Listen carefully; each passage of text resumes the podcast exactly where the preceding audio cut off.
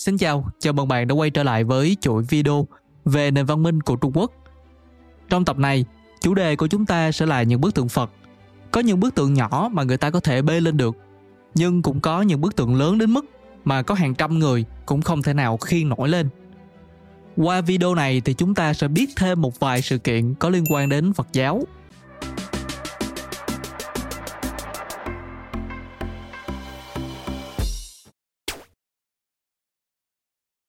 Bức tượng cuộc gặp của hai vị Phật đánh dấu sự chuyển mình của nghệ thuật Trung Quốc.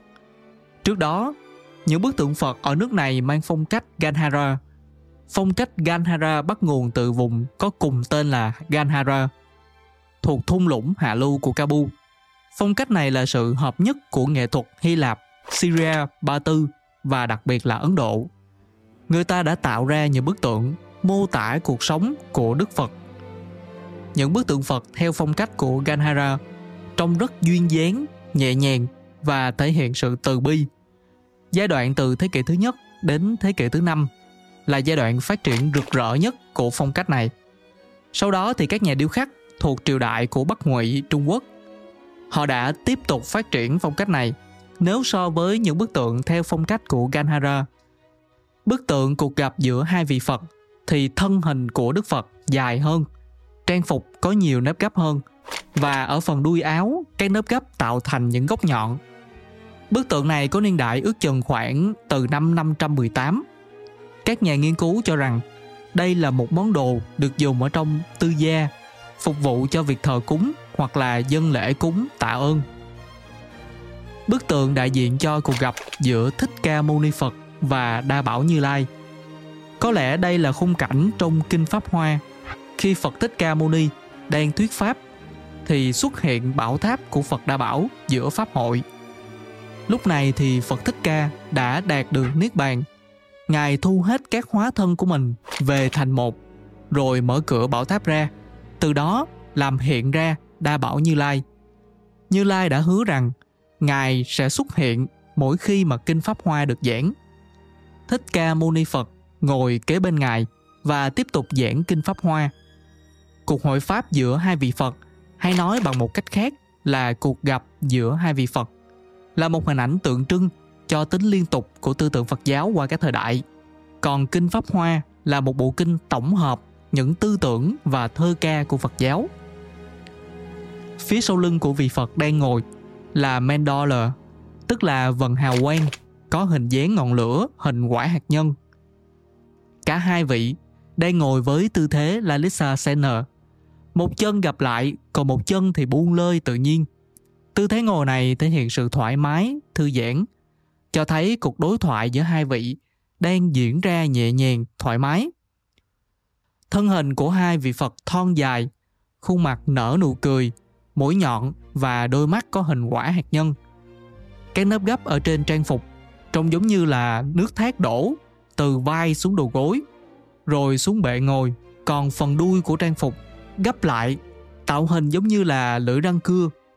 Tuy nhiên, sự lặp đi lặp lại này lại tạo cảm giác nhẹ nhàng, sang trọng, giống như là những nét vẽ của hội họa trung quốc đương thời. Triều đại bắc ngụy khởi công rất nhiều dự án xây dựng tại các quần thể hang đá long môn gần lạc dương. Nhưng đến thời của nhà đường thì những quần thể này mới được tiếp tục phát triển. Trong thời kỳ chiến quốc, long môn nơi mà tướng quân Bạch Khởi của nhà Tần đã đánh bại liên minh hàng ngụy và chọn nơi đây làm địa điểm để xây dựng. Nhưng mà quá trình hình thành những hang đá đầu tiên bắt đầu từ thời Bắc Ngụy, Hiếu Văn Đế. Khi mà ông chuyển đô về Đại Đồng từ Lạc Dương, Lạc Dương là một nơi có giá trị biểu tượng vì đã từng là kinh đô của tới 13 triều đại.